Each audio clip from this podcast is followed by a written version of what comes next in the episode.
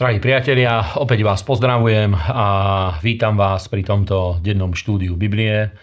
Pokiaľ nás sledujete hm, cez video alebo pokiaľ počúvate podcasty, samozrejme je to pre nás veľká čest a zároveň je to aj výzva a zodpovednosť, aby sme vykladali Božie slovo a spoločne ho skúmali tak, aby keď sa postavíme pred pánom, nemuseli sme sa za to hambiť.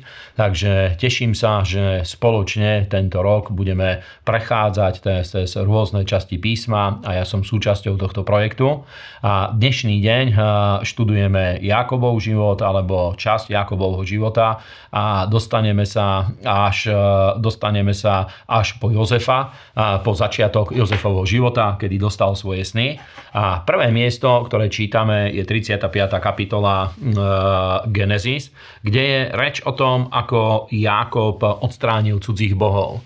A je to veľmi zaujímavé. Ja nebudem zhrňovať celý Jakobov život, pretože moji kolegovia, ktorí predchádzajúce dni s vami toto študovali, dostali sa až po toto miesto spolu s vami. Ale vidíme, že keď Jakob začal cítiť to, že Boží plán je ohrozený kvôli hriechom jeho synov, kvôli tomu, že e, do jeho rodiny a do jeho tábora dostalo sa aj modlárstvo, dostali sa tam rôzne sexuálne hriechy a rôzne ďalšie veci. Na Jakoba padol strach, pretože e, začal vnímať to, že Božia ochrana a Božia ruka už nie je tak jednoznačne s ním. A pretože bol múdrym človekom, bol otcom, ktorý bol na svojom mieste, pretože v ňom bol duch otcovstva a pretože bol múdrym mužom, zavolal svojich synov a zvolal celý tábor, pretože jeho tábor e, zahrňoval niekoľko tisíc ľudí, minimálne niekoľko stoviek, až po niekoľko tisíc ľudí, tisíc plus, možno aj dve tisíc ľudí, pretože mal obrovské množstvo stát a tak ďalej, mal obrovské vlastníctvo a zvolal celý tento tábor, prišiel na jedno miesto, kde všetky tie prvky kanánskej kultúry, ktoré sa zamiešali medzi jeho synov a do celého tábora, včetne modiel, včetne eh, rôznych náušníc a eh, fashion doplnkov, ktoré by, e, ktoré by vytvárali to prepojenie s kanánskou kultúrou. A tu nechcem povedať, že každá, e, každý modný trend je úplne zlý, ale treba rozpoznať to, čo patrí do kanánskej kultúry, čo je súčasťou e, prekliatých vecí, čo má svoj koreň v svetskom systéme, ktorý sa otvorene búri voči Bohu. A je dôležité, aby ako kresťania aj tieto veci sme vedeli rozpoznať. A od všetkých týchto poškvrán očistil Jakob svoj život, takisto svoju rodinu, takisto tábor, čo môžeme stiahnuť aj na cierkev a urobili pokánie a obnovili zmluvu s Bohom. A keď to urobili, Boh sa znovu ukázal Jákobovi a posilnil a potvrdil zasľúbenie, ktoré mal voči nemu. A keďže sme v úvode tohto roka, možná, že hm, ešte stále sme iba v tých eh, úvodných týždňoch, možno aj tí, ktorí nás teraz sledujete, ktorí spoločne skúmame Božie slovo, eh, je tu možno pre niektorých výzva, že treba hm, dovoliť tomu, aby Boh sa dotkol znovu nášho života a pokiaľ je dôležité obnoviť sa, očistiť svoj život od eh, vplyvu vplyvu hriechov, od eh, vplyvu sveta a babylonskej kultúry, ktorá dodneska pôsobí vo svete, tak eh, je tu táto výzva, pretože chceme počuť Boha, chceme počuť Boží hlas, chceme eh, sa uistiť v tom, že Boh je s nami a dáva nám požehnanie, dáva nám víťazstvo a rozšírenie aj teraz v tomto roku. Ďalšie miesto, ktoré sme spoločne študovali, ktoré je veľmi dôležité, je, je to, že čítame o Jozefovi a medzi tým prekročíme Ezavov, prekro, preskočíme Ezavov, Ezavov rodokmeň, preskočíme napríklad to, že zomrela, že zomrela, zomrela Ráchel, takisto preskočíme to, že synovia Jakobovi ako spolu išli na pohreb Izáka, pretože zomrel medzi časom Izák, ale tým sa nebudeme zaoberať. Ale pozrieme sa na Jozefa. A Jozefov príbeh je absolútne dôležitý, pretože hovorí o tom, ako začal mať svoje sny a Boh mu dal tú víziu pre jeho život.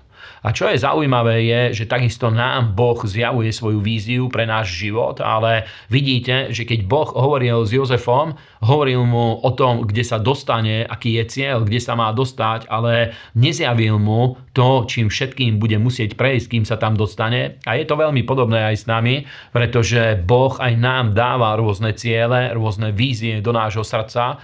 A preto, aby sme boli sústredení na cieľ, aby sme mali pred sebou jasný obraz a jasný cieľ, za ktorým ideme, ale e, cesta k tomu vedie aj cez rôzne skúšky, cez rôzne boje, ktoré musíme prejsť, ale tie nám Boh nezjaví, ale e, pokiaľ sme sústredení na cieľ, cez všetky tieto veci vieme prejsť. A vidíme, že keď Jozef, keď Jozef začal rozprávať o tých snoch, o víziách, ktoré Boh mu dal, jeho bratia mu závideli. A je pravda, že keď sú smerí kresťania, keď sú kresťania, ktorí pochopili svoje postavenie v Kristovi, pochopili svoje povolanie a majú jasný cieľ, za ktorým idú, veľakrát to môžeme vidieť, že e, aj na úrovni zborov alebo na úrovni e, rôznych vzťahov, ktoré, sú medzi kresťanmi, môže to vypôsobiť určitý druh žiarlivosti, ktorý sa ukázal aj u Jozefových bratov, pretože oni mu závideli. Božie slovo hovorí, že boli naplnení závisťou a žiarlivosťou voči nemu, pretože videli, že nejakým spôsobom dostal sa bližšie k pánovi. Tento istý princíp sme už videli aj na živote Kaina a Abela, kde Kain z podobných dôvodov, pretože Abelová obeď pritiahla Božiu pozornosť a získala požehnanie, pretože Abelová obeď bola prijatá Bohom a Kainova nie. Kain podobným spôsobom sa zachoval voči svojmu bratovi. A tu je treba si dať pozor e, na to, že keď e, niekto, niekto s niekým je Božia ruka, tak eh, samozrejme jedna vec je, že aj on musí strážiť svoj charakter eh, voči píche, voči tomu, aby nespišnel, pretože Božie dary ukazujú na darcu a ukazujú na milosť, ktorá je v pánovi nám daná. Nič nehovoria o nás, o našich schopnostiach, pretože Božie vyvolenie a Božie povolanie nie je zo skutkov, ale z Božej milosti.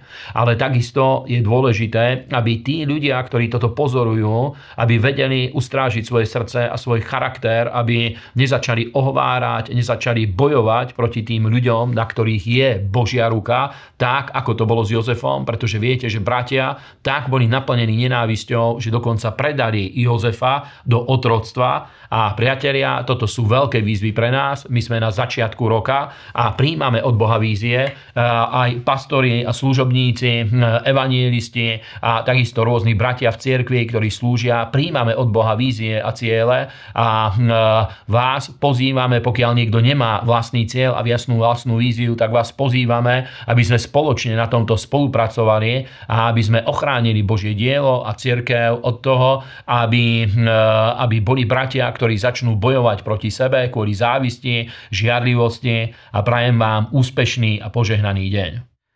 Ďakujeme, že nás podporujete aj finančne. Vďaka vašim darom vieme v tomto projekte pokračovať aj ďalej. Sledujte nás na našich sociálnych sieťach.